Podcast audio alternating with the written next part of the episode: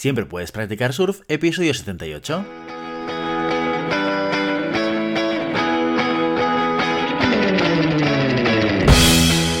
Bienvenido y bienvenida a Siempre puedes practicar surf, el podcast diario sobre recursos humanos.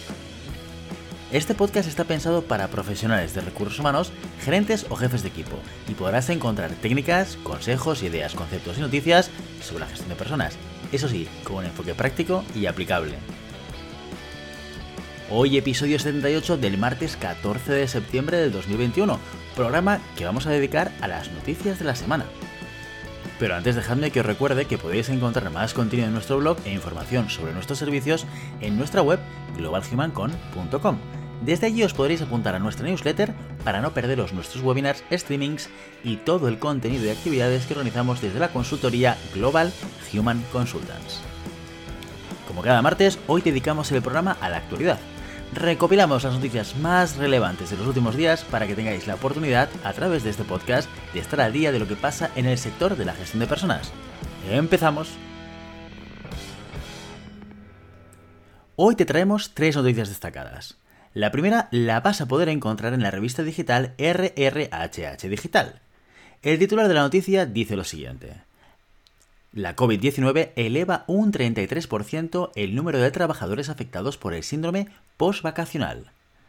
Como todos ya sabemos, el síndrome postvacacional es un malestar que afecta al 40% de los trabajadores. Con la COVID aún presente, esta afectación aumenta el número de empleados que la padecen y agrava todavía más los síntomas de estrés y ansiedad. Según esta noticia publicada en RRHH Digital, este síndrome se elevará y se presentará hasta en un 33% más de los trabajadores, especialmente en aquellos que deban retornar a la oficina tras casi dos años de teletrabajo, ya sea en formato 100% presencial o en formato híbrido. En consecuencia, las consultas de telemedicina y atención psicológica están viendo cómo se incrementan a causa de la preocupación de la gente ante los posibles contagios o la inestabilidad económica que pueda acarrear el hecho de negarse a volver al puesto presencial.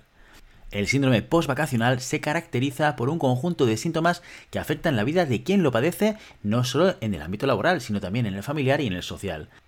Los más comunes son cansancio, irritabilidad, insomnio y falta de concentración.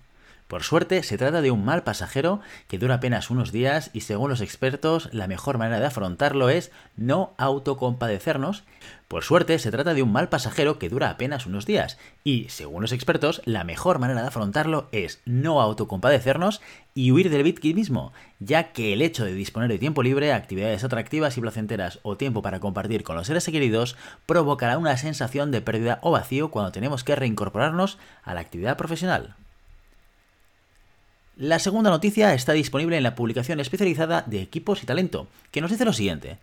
Heineken España implementa este otoño su modelo híbrido de Smart Working. Heineken España ha vivido en el último año y medio la experiencia del trabajo híbrido, en lo que se denomina Smart Working, permitir a sus empleados trabajar de forma flexible hasta 16 horas a la semana. Eso sí, siempre dentro del horario previamente establecido. ¿Qué hace especial al Smart Working? Pues que estas 16 horas no tienen por qué traducirse en dos días completos de teletrabajo. Los empleados de Genic en España podrán adaptar esta flexibilidad a sus necesidades y escoger entre dos jornadas completas o bien unas horas al día toda la semana. La famosa cervecera conoce y valora los beneficios de esta práctica y todo lo que aporta tanto a sus colaboradores como a su modelo de negocio, y por eso ha convertido el Smart Working en una de sus principales bazas dentro de sus planes de diversidad e inclusión. Por último, te dejamos con una noticia del periódico El País, que ha generado mucha interacción en redes sociales. Y dice lo siguiente. Desigual plantea a sus empleados de oficinas la jornada laboral de cuatro días, pero con reducción de sueldo. Reducir la jornada de 40 a 34 horas semanales es un debate que está en boca de muchos, especialmente desde que el propio gobierno está dando visibilidad a esta medida que no pocos empleados desean.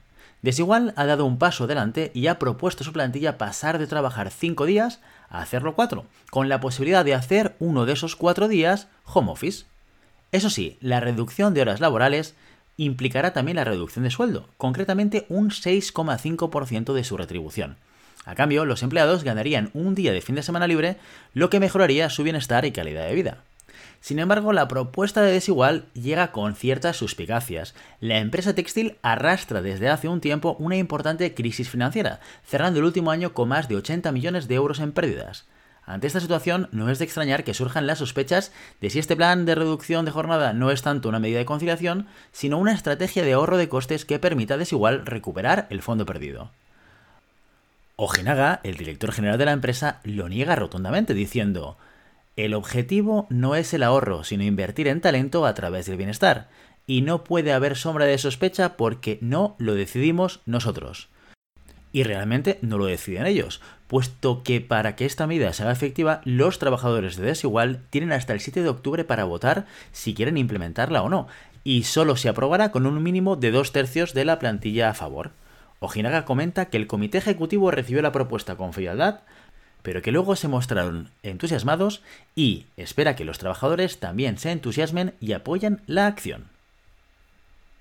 Pues ya veis, esta semana con noticias muy vinculadas a la vuelta de las vacaciones, a la gestión del nuevo modelo de trabajo, teletrabajo presencial o híbrido, y una a la implantación de la jornada semanal de cuatro días. Más novedades el martes que viene. Y ya sabes, no puedes tenerlas solas, pero siempre puedes practicar surf. Y hasta aquí nuestro episodio de hoy. Como siempre, queremos invitarte a que te pongas en contacto con nosotros, nos des tu opinión y nos sugieras un tema o si tienes alguna pregunta concreta. Lo puedes hacer a través de la página de contacto en globalhumancom.com barra contáctanos o a través de las redes sociales. Estamos en Facebook, en Instagram, en Twitter y en LinkedIn. Y si el contenido de este podcast te gusta, no te olvides de suscribirte, darnos 5 estrellas en iTunes y me gusta tanto en iVoox como en Spotify. Igualmente recuerda que puedes encontrar más contenidos, noticias y recursos en nuestra web globalhumancon.com. Muchas gracias por todo, por tu tiempo, por tu atención y por tu interés en estos temas sobre gestión de personas. Nos escuchamos mañana miércoles con el caso de la semana. Hasta entonces, feliz día.